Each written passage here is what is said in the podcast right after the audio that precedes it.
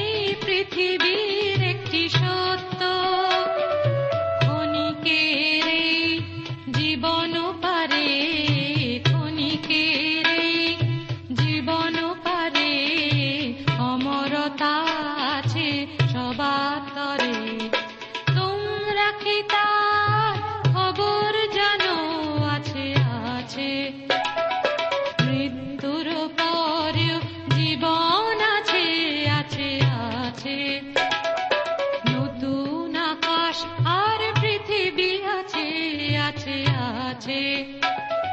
শান্তি, সেথা, সদা বিরাজিত। তোমরা কি খবর জানো? আছে আছে। প্রিয় শ্রোতা বন্ধু প্রভু খ্রিস্টের মধুর নামে আপনাকে জানাই আমার আন্তরিক প্রীতি, শুভেচ্ছা ও ভালোবাসা এবং আজকের এই অনুষ্ঠানে সাদর অভ্যর্থনা।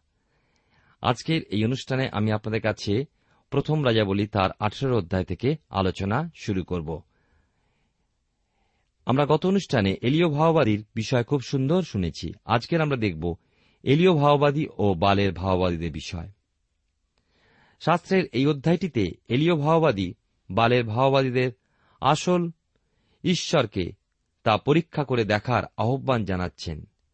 এখানে বালের ভাওবাদী ও তার চারশো পঞ্চাশ জন ভাওবাদী যারা ভণ্ড, তুলনায় এলিও আপাতদৃষ্টিতে বড়ই দুর্বল, একলা।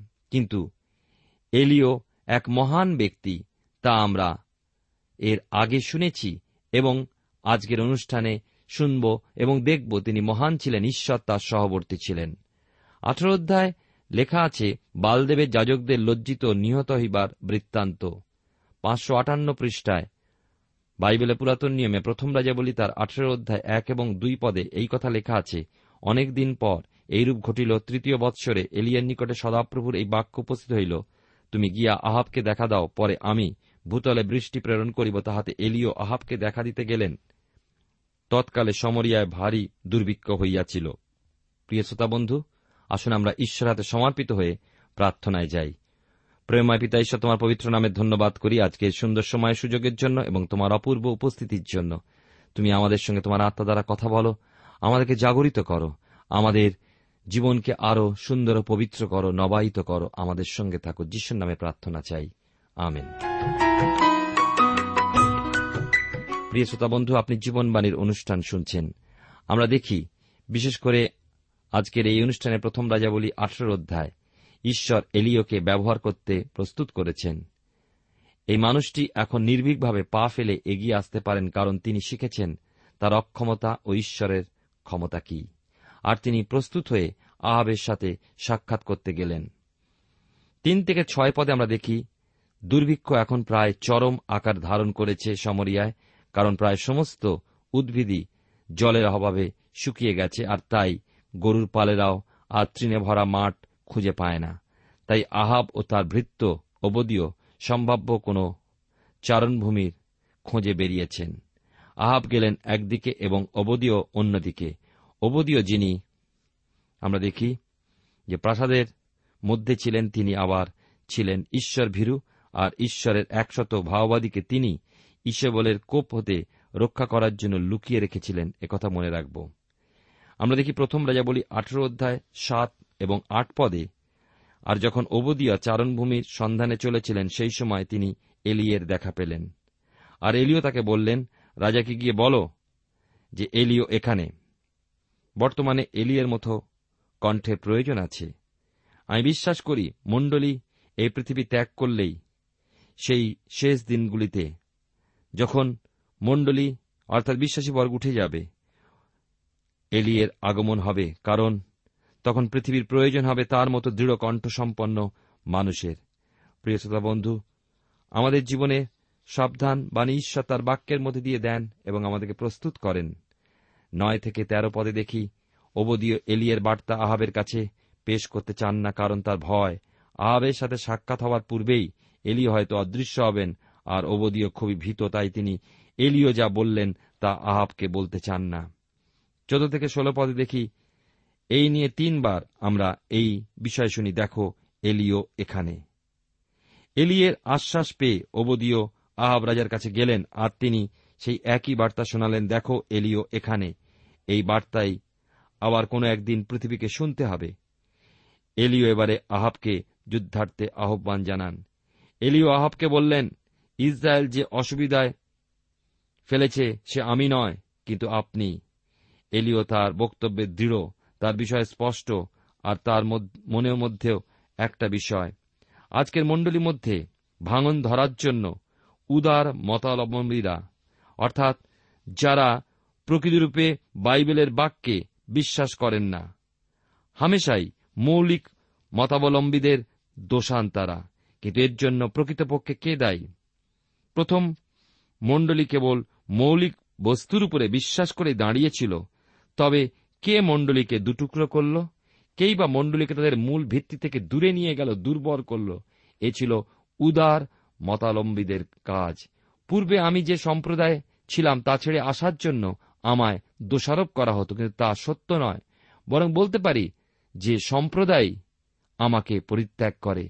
আমি এখনও পূর্বের বিশ্বাসী মনে পোষণ করি, কিন্তু দুর্ভাগ্য এই যে আমার সম্প্রদায় সেই সমস্ত ঐতিহাসিক বিশ্বাস থেকে দূরে সরে গিয়েছে।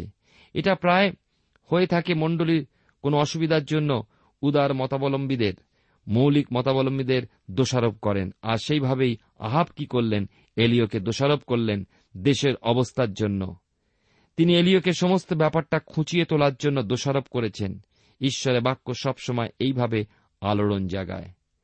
আমি আপনাকে উদার মতাবলম্বী বলতে এই কথাই বুঝাচ্ছি, যারা ঈশ্বরের বাক্যে পূর্ণরূপে বিশ্বাস করে না, যারা আপোষ করে দিন যাপন করেন, যারা জগতের সঙ্গে মিলিয়ে নিয়ে মণ্ডলীর কাজকে চালান, তারা হচ্ছেন উদার মতাবলম্বী।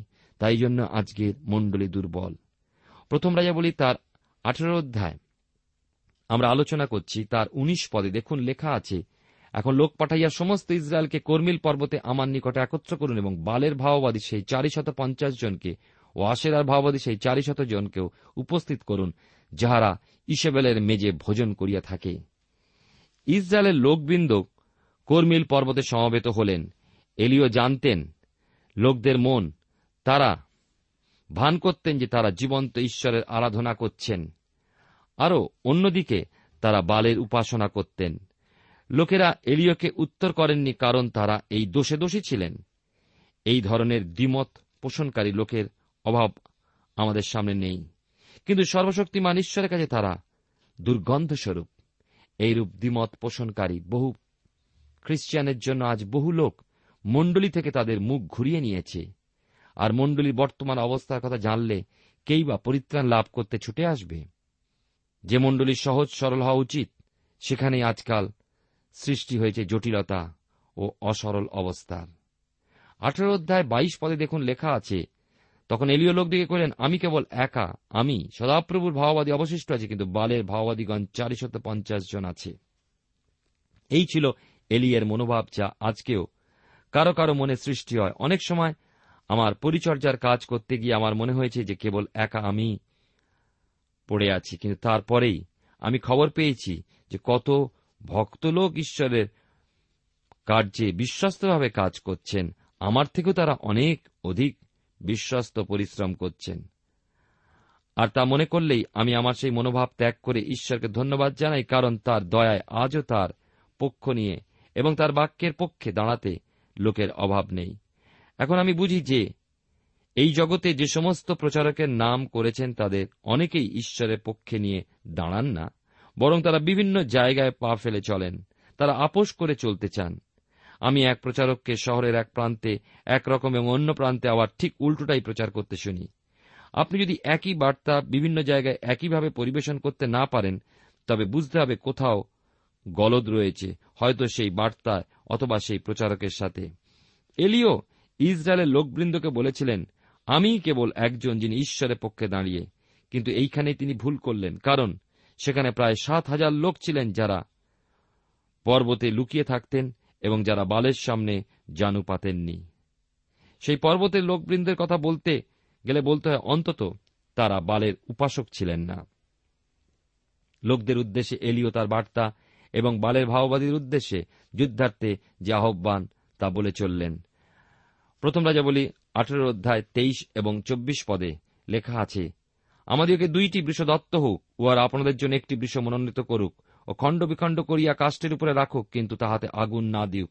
পরে আমি অন্য বৃষটি প্রস্তুত করিয়া কাষ্টের উপরে রাখিব, কিন্তু তাহাতে আগুন দিব না। পরে তোমরা আপনাদের দেবতার নামে ডাকিও, এবং আমি সদাপ্রভুর নামে ডাকিব, আর যে ঈশ্বর আগুনের দ্বারা উত্তর দিবেন, তিনি ঈশ্বর হউন। আমরা দেখি, অন্য কথায় বলতে গেলে বলতে হয়, এলিও আহ্বান জানালেন, ঈশ্বরকে আস্বাদন করার জন্য এবং পরীক্ষা করে দেখতে তিনি মঙ্গলময় কিনা।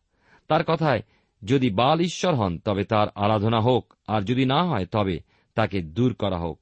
আর যদি আমার ঈশ্বর জীবন্ত ঈশ্বর হন, তবে আমরা তাকে আরও জানতে চাই।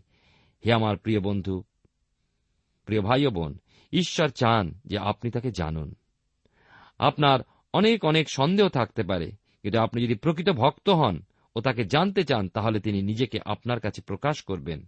কারণ তিনি চান যে আপনি তাকে জানুন। বিশ্বাস অন্ধকারে হাত টানার ব্যাপার নয়। আমাদের বিশ্বাস ঘটনার উপরে দাঁড়িয়ে। আপনার পরিত্রাণ মুক্তি নির্ভর করে সেই সমস্ত বিষয় বিশ্বাস করা এবং খ্রিস্টেতে নির্ভর করার উপরে। এবারে লক্ষ্য করুন, নাটকীয়ভাবে কি ঘটতে চলেছে এইখানে। আমি বিশেষ করে পাঠ করতে চাই। প্রথম রাজা বলি আঠেরো অধ্যায় পঁচিশ থেকে আঠাশ পদ। লেখা আছে সকল লোক উত্তর করিল, এ বেশ কথা। পরে এলিও বালের ভাওবাদীগণকে কহিলেন, তোমরা তো অনেক আছো, অগ্রে তোমরাই আপনাদের জন্য একটা বৃষ মনোনীত করিয়া প্রস্তুত করো এবং আপনাদের দেবতার নামে ডাকো, কিন্তু আগুন দিও না। পরে তাহাদেরকে যে বৃষ দত্ত হইল, তাহা লইয়া তাহারা প্রস্তুত করিল এবং প্রাতকাল হইতে মধ্যাহ্নকাল পর্যন্ত এই বলিয়া বালের নামে ডাকিতে লাগিল, হে বাল আমাদিকে উত্তর দাও। কিন্তু কোনো বাণী হইল না এবং কেহই উত্তর দিল না। আর তাহারা নির্মিত যজ্ঞবেদীর কাছে খোঁড়ার ন্যায় নাচিতে লাগিল। প্রথমে বালের উপাসকেরা তাদের কাজে সমাধা করলেন। মনে হয় এরিও এই সময় তাদের প্রতি ঘৃণার চোখে তাকিয়েছিলেন। বাল উপাসকেরা প্রথমে বালের উদ্দেশ্যে তাদের প্রার্থনা জানালেন, কিন্তু কিছুই হল না। তারা বেদির উপরে লাফিয়ে উঠলেন, তাতেও কিছু হল না। এবার তারা ধর্ম উন্মাদনায় মেতে উঠলেন এবং তাদের আবেগ দেখাতে শুরু করলেন, আর তাদের কর্মকাণ্ড উন্মাদনায় পরিপূর্ণ হল। কিন্তু বালের উত্তর নেই। শেষমেশ তারা নিজেদের ক্ষতবিক্ষত করতে শুরু করলেন। আর তাতে করে ফিনকি দিয়ে রক্ত বেরোতে শুরু করল। এতে করে যদি বালকে উঠিয়ে কাজে বসানো যায়, বৃদ্ধ এলিও এবার তাদের প্রতি কটাক্ষ করে বলছেন, দেখো, হয়তো তিনি ছুটিতে কোথাও গেছেন এবং তার ফিরে আসা পর্যন্ত তোমাদের অপেক্ষা করতে হবে, অথবা হয়তো মধ্যাহ্ন ভোজনের পর তিনি নিদ্রায় নিদ্রিত এবং তোমাদের আরও জোরে চেল্লাতে হবে। এলিও এক বিরাট অবকাশ পান তাদের এই কর্মকাণ্ডের সময়। ইসরায়েলের লোকেরা সবকিছু চুপচাপ লক্ষ্য করছিলেন। মার্টিন লুথার বলেছিলেন, ঈশ্বরের সাথে একজন হলেই সেই দিকে পাল্লা ভারী হয়। মার্টিন লুথারের এই কথাটির মূল নিখুঁতভাবে নিজের জীবনে তিনি অনুভব করেন। এলিয়ের এই অভিজ্ঞতা হয়, সেই দিনগুলিতে যখন উত্তর রাজ্যে প্রায় সবাই ঈশ্বর থেকে দূরে সরে পড়েন। আহাব ইসবেল এই সময় অনেকেই আমরা দেখি ঈশ্বরকে ত্যাগ করেন। তাই বলতে গেলে এলিও একাই পড়ে রয়েছেন। এটা সত্য যে প্রায় সাত হাজার লোক বালের কাছে জানু পাতেননি। কিন্তু সেই সময় তারা পাহাড়ে নিরাপদ স্থানে লুকিয়েছিলেন। সুতরাং কেউই সেদিন এলিয়ের পাশে ছিলেন না। এলিও এমনকি তাদের সম্বন্ধে জানতেনও না, যে পর্যন্ত না ঈশ্বর সেই কথা তাকে জানিয়েছিলেন। এলিও বাছুর পুজোর বিরুদ্ধে সেদিন পদক্ষেপ নিয়েছিলেন। আমরা বলতে পারি, সেদিন তিনি আজকের দিনের মণ্ডলীর নূতন ও নিচ বিষয়গুলোর বিরুদ্ধে রুখে দাঁড়িয়েছিলেন। এরিও ভাওবাদীর সাথে আপোষ করেননি, বরং অনেক বিষয়ে বিরুদ্ধে তিনি দাঁড়িয়েছিলেন, যখন তারা ঈশ্বরের বাক্য প্রত্যাখ্যান করে। নতুন বিশ্বাস নিয়ে মেতে ওঠে তখন তিনি তাদের বিরুদ্ধে দাঁড়িয়েছিলেন। একজন বলেছেন, ইংরাজির সব থেকে তিক্ত শব্দ হল একাকী। লোনলি যাকে ইংরাজিতে বলা হয়েছে। এলিও কিন্তু সেদিন একা দাঁড়িয়েছিলেন। প্রিয় শ্রোতা বন্ধু, তিনি সেদিন জনমত শুনতে অপেক্ষা করেননি। আমরা অনেকে জনমত অনুযায়ী চলি। তিনি জনতাকে খুশি করার চাইতে ঈশ্বরকে খুশি করায় বেশি আনন্দ পেতেন। তিনি ঈশ্বরের জন্য লোকের কাছে বোকা হতেও দ্বিধা করেননি। পৃথিবীর প্রান্তরে সেদিন কেবল তার গলাই শোনা যাচ্ছিল। তিনি শয়তান ও তার বিরুদ্ধে যুদ্ধ ঘোষণা করেছিলেন। এলিও সেদিন কর্মিল পর্বতকে পছন্দ করে নিয়েছিলেন নাটকীয়ভাবে, ঈশ্বরের পক্ষ নেবার জন্য। প্রভুর এক দাস, তার জীবনীতে বলেছেন, বহু বৎসর পূর্বে তিনি কর্মিল পর্বতের সেই স্থানটিতে গিয়েছিলেন। তিনি বলছেন, সেখানে সেদিন এলিও বালের ভাওবাদীদের যুদ্ধার্থে আহ্বান জানান। কর্মিল পর্বত থেকে দেখা যায়, এক উপত্যকা ও নীল ভূমধ্য সাগরকে ওই কর্মিল পর্বতের শৈলশ্রেণী বিস্তৃত। তার পূর্ব দিকে এসড্রায়লনের উপত্যকা রয়েছে, মেগিডো। এরকম এক নাটকীয় স্থানে সে রাজকীয় চালে এলিও নামের মানুষটি সেদিন পৃথক হয়ে দাঁড়িয়েছিলেন। তিনি অন্যদের সংস্পর্শ থেকে নিজেকে দূরে রেখেছিলেন। আজকের আমাদের জীবনে পৃথক খ্রিস্টীয় জীবন বড় প্রয়োজনীয়। আমরা দেখি যে আমার বিশ্বাসেও যে বালের ভাওবাদীদের কর্মকাণ্ডে তাকে সেদিন কিছুক্ষণ পরেই এক ঘেমির মধ্যে ফেলে দিয়েছিল। বিদ্রুপের হাসি তার মুখে বয়ে যাচ্ছিল। গলায় হয়তো চাপা বিদ্রুপের আওয়াজ ছিল। বালের ভাওবাদীদের কর্মকাণ্ড সেদিন নিশ্চয়ই এলিওকে কথা বলার সুযোগ করে দিয়েছিল এবং সবশেষে তিনি তাদের সবাইকে এক পাশে সরিয়ে ফেলে দিলেন, কারণ বালের ভাওবাদীদের সব প্রচেষ্টা ব্যর্থ। তাদের দেবতার কোনো উত্তর নেই। তাদের মিথ্যা ভাওবাদীদের ভণ্ডামি প্রকাশ পেয়ে গেছে। লক্ষ্য করুন, প্রথম রাজা বলি তার আঠেরো অধ্যায় উনত্রিশ এবং তিরিশ পদ। এখানে লেখা রয়েছে, আর মধ্যাহ্নকাল অতীত হইলে তাহারা বৈকালের বলিদানের সময় পর্যন্ত ভাবক্তি প্রচার করলে, তথাপি কোনো বাণীও হইল না, কেউ উত্তর দিল না, কেউ মনোযোগ করিল না। পরে এলিও সমস্ত লোককে কহিলেন, আমার নিকটে আইস, তাহাতে সমস্ত লোক তাহার নিকটে আসিল, আর তিনি সদাপ্রভুর ভগ্নবেদী সারাইলেন। বড় সুন্দর এই একটি বিষয় যে ভগ্নবেদী সারানো। এলিও আবার ঈশ্বরের উপরে নির্ভর করতে হবে। এলিও প্রথমে ঈশ্বরের বেদিকে তার ভগ্নদশা হতে উদ্ধার করলেন। কিছুক্ষণ ধরে তা মেরামত করলেন। প্রিয় বন্ধু, এ ছিল এক নাটকীয় পদক্ষেপ। আপনি বলুন দেখি কি কারণে আমাদের দেশে এত ভেদাভেদ? আমি জানি অনেকেই অনেক রকম উত্তর দেবেন, কিন্তু ঈশ্বরদের দূরে সরে যাওয়াই হল মূল কারণ। একসময় ঈশ্বর আছেন এবং তিনি জীবন্ত এই বিশ্বাস মানুষকে কিছুটা এক করেছিল। কিন্তু যখনই মানুষের সেই ভগ্নদশা আসে, ঈশ্বর থেকে সরে যায়।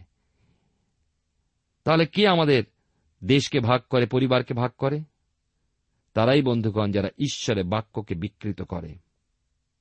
আর এই ভাগাভাগির কারণ এটাই, আজকের দিনে ঐক্যের সম্মেলনের ডাক যেন এক ভণ্ডামি। কারণ কি বিষয় নিয়ে আমরা পরস্পর পাশাপাশি আসব? একটা গল্প বলি। কোন এক সময় আফ্রিকার একজন বিশ্বাসী জঙ্গলের মধ্যে দিয়ে যেতে যেতে এক হাতির সম্মুখীন হলে হাতি জিজ্ঞাসা করল কি এ কোথায় যাচ্ছ? সেই অবিশ্বাসী উত্তর করলেন, আমি কোথাও যাচ্ছি না। উত্তরে হাতি বলল, আমিও কিন্তু কোথাও যাচ্ছি না। তাহলে এসো না, এবার আমরা একসাথেই চলি। আর এইভাবেই আজকের জনতা মিলিত হয় উদ্দেশ্যবিহীনভাবেই। প্রিয় শ্রোতা বন্ধু, আপনারা সবাই এক হতে পারেন। কেবল যদি প্রত্যেকের উদ্দেশ্য সব দিক বেঁধে রাখে। আর ওই সেই বেদি একতা স্থান তাকে এলিও প্রথমেই সারিয়ে তুললেন। আসুন আমাদের জীবনের পরিবারের মণ্ডলীর ভগ্ন বেদিকে সারিয়ে তুলি। প্রথম রাজাবলী তার আঠেরো অধ্যায় একত্রিশ থেকে তেত্রিশ পদ পর্যন্ত পাঠ করব। লেখা আছে এখানে, কারণ তোমার নাম ইসরায়েল হইবে, ইহা বলিয়া সদাপ্রভুর বাক্য যে জাকবের কাছে উপস্থিত হইয়াছিল। তার সন্তানদের বংশ অনুসারে এলিও বারোখানা প্রস্তর গ্রহণ করিলেন। আর তিনি সেই প্রস্তরগুলি দিয়া সদাপ্রভুর নামে এক যজ্ঞবেদী নির্মাণ করিলেন এবং বেদির চারিদিকে দুই কাঠা বীজ ধরিতে পারে এমন এক প্রণালী খুঁদিলেন। পরে তিনি কাষ্ঠ সাজাইয়া বৃষটি খণ্ড খণ্ড করিয়া কাষ্টের উপরে রাখিলেন, আর কহিলেন চারি জ্বালা জল ভরিয়া এই হোমবলির উপরে ও কাষ্টের উপরে ঢালিয়া দাও। লক্ষ্য করুন, ইসরায়েল এক জাতি হিসাবেই ছিল। এবং লক্ষ্য করুন যে সমস্ত বারো গোষ্ঠী এক জাতি হিসাবে পরিচিত ছিল, তা ছিল ইসরায়েল জাতি। সুতরাং এলিও সদাপ্রভুর নামে একটাই বেদি নির্মাণ করলেন। দুটো নয়, দশ গোষ্ঠীর জন্য আর দু গোষ্ঠীর জন্য নয়। তারপর বেদির চারপাশে তিনি গর্ত খনন করলেন, সমস্ত কাঠ সাজিয়ে রাখলেন এবং সেই বৃষটিকে বা মোষটিকে খণ্ড খণ্ড করলেন। শেষমেশ এলিও আদেশ করলেন যেন চার জ্বালা জল ঢেলে সেই বেদির উপরে উৎসর্গ বলি ও কাঠ যেন সম্পূর্ণ ভিজিয়ে দেওয়া হয়। কর্মিল পর্বতে দাঁড়িয়ে থাকার সময় আমি লক্ষ্য করি, চিন্তা করি, জল আনতে গেলে সেখান থেকে বহু দূরে যেতে হয়। আমি জানি না যারা সেই দিন চার জ্বালা জল এই উঁচু পর্বতে বয়ে এনেছিল। না জানি তাদের কত সময় লেগেছিল, কিন্তু এলিও ব্যস্ততার মধ্যে বা কোনো তাড়াহুড়োর মধ্যে ছিলেন না। তিনি জল দিতে বলেছিলেন, এই কারণ দেখাতে সেখানে কোনো মিথ্যা বা ভণ্ডামি নেই। ঈশ্বর যেখানে আছেন, সেখানে আগুন সেই জলকেও চেটে খেতে পারে বা পুড়িয়ে দিতে পারে, জ্বালিয়ে দিতে পারে। প্রথম রাজা বলি তার আঠেরো অধ্যায় চৌত্রিশ এবং পঁয়ত্রিশ পদ আমরা পাঠ করি। লেখা আছে পরে তিনি কহিলেন দ্বিতীয়বার উহা করো। তারা দ্বিতীয়বার তাহা করিল, পরে তিনি কহিলেন তৃতীয়বার করো। তারা তৃতীয়বার তাহা করিল। তখন বেদির চারিদিকে জল গেল এবং তিনি ওই প্রণালীও জলে পরিপূর্ণ করিলেন। লোকেরা প্রথমবার দিল, জল আনলে পরে এলি তাদের বললেন, আবার যাও এবং জল নিয়ে এসো। আর এর পরেও তিনি সন্তুষ্ট হলেন না এবং তাদের তা তৃতীয়বারের জন্য পুনরাবৃত্তি করতে বললেন। এখন প্রশ্ন হচ্ছে, এলিও সেই বেদির উপরে জল ঢাললেন কেন? কারণ অল্প জলে ভরা জিনিসে আগুন ধরতে চায় না। হে আমার প্রিয় শ্রোতা বন্ধু প্রিয় ভাই বোন এখন উত্তর হল এই যে এলিও জানতেন তার ঈশ্বর জীবন্ত এবং তিনি অসম্ভবের ঈশ্বর।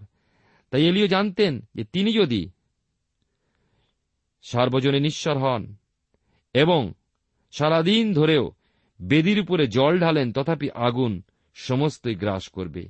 এলিও ঈশ্বরের উপরে আস্তে আস্তে আস্থাবান হচ্ছেন। পূর্বের অভিজ্ঞতা সমূহ থেকে তিনি এই জ্ঞান অর্জন করেছিলেন যে ঈশ্বর হলেন অসম্ভবের ঈশ্বর। স্মরণ করুন, সেই জলস্রোতের শুকিয়ে যাওয়া থেকে তিনি বুঝেছিলেন যে এই পৃথিবীতে কেবল এক জলের প্রণালী ছাড়া তিনি আর কিছুই নন। পূর্বে সেই খালি ময়দার পাত্রের অভিজ্ঞতাও তার মনে আছে, যা তার সেই বিধবার এবং বিধবার ছেলের পেট ভরিয়েছিল এবং তার পরের অভিজ্ঞতা থেকে তিনি বুঝেছিলেন যে তিনি মৃতবৎ তিনি বুঝেছেন যে যদি কিছু ঘটে, তবে তা ঈশ্বরই ঘটান, কারণ তিনি মৃতবৎ কিন্তু ঈশ্বর জীবন্ত। আর ঈশ্বর না করলে কিছুই করা সম্ভব নয়। প্রিয় শ্রোতা বন্ধু, প্রিয় ভাই বোন, লক্ষ্য করুন ছত্রিশ পদ। এখানে লেখা আছে পরে বৈকালে বলিদান সময় এলিও ভাববাদী নিকটে আসিয়া কহিলেন, হে সদাপ্রভু আব্রাহামের ইশাহাকের ইসরায়েলের ঈশ্বর, অদ্য জানাইয়া দাও যে ইসরায়েলের মধ্যে তুমি ঈশ্বর এবং আমি তোমার দাস ও তোমার বাক্যানুসারে এই সকল কর্ম করিলাম। প্রিয় শ্রোতা বন্ধু, প্রিয় ভাই বোন, আগামী অনুষ্ঠানে আমরা বাকি অংশ আলোচনা করব। এর মধ্যে দিয়ে আমরা দেখি ঈশ্বর মহান, পবিত্র, জীবন্ত এবং এলীয় ভাববাদীর জীবনে যে বিশ্বাস তিনি ঘটিয়েছিলেন তা সেই মরুভূমির অভিজ্ঞতার মধ্যে দিয়ে তা আমাদেরকে আজকে উৎসাহিত করুক যে আমরা কিছু নয়। আমরা এক প্রণালী, কিন্তু তিনি আমাদের মধ্যে দিয়ে জল বহান জীবন জলের নদী। আমরা মৃতবধ, কিন্তু তিনি আমাদের জীবনে প্রাণ সঞ্চার করেন। তার সঙ্গে যুক্ত থাকলেই তা সম্ভব। আসুন ঈশ্বরের সমর্পিত হয়ে প্রার্থনায় যাই। প্রভু, তোমার ধন্যবাদ করি, তোমার অপূর্ব মহিমা, প্রেম, করুণা, দয়া আমাদের জীবনে সহবর্তী। তোমায় ধন্যবাদ দি প্রভু, এলিয়ের জীবনে বিশ্বাসের জন্য আমাদেরও সেই বিশ্বাস দাও।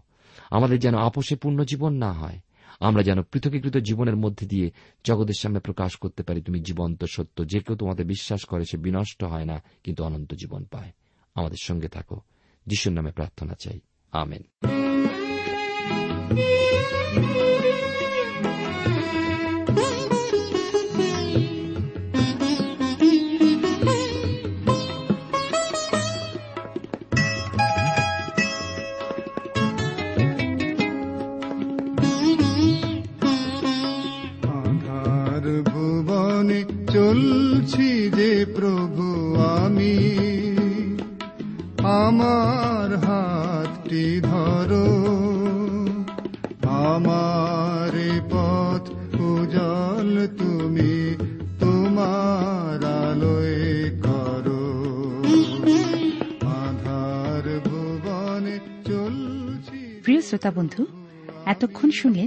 বাইবেল থেকে জীবনবাণীর আজকের আলোচনা।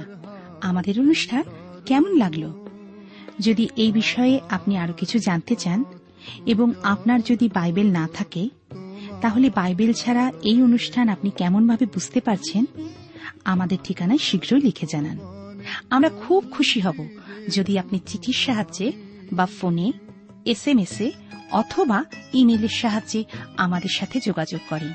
আমাদের ঠিকানা হল Jibanbani T WR India post box number এক ছয় নয় দুই পাঁচ, কলকাতা, সাত লক্ষ চৌত্রিশ। আবার বলছি, Jibanbani T WR India post box number এক ছয় নয় দুই পাঁচ, কলকাতা, সাত শূন্য শূন্য শূন্য তিন চার।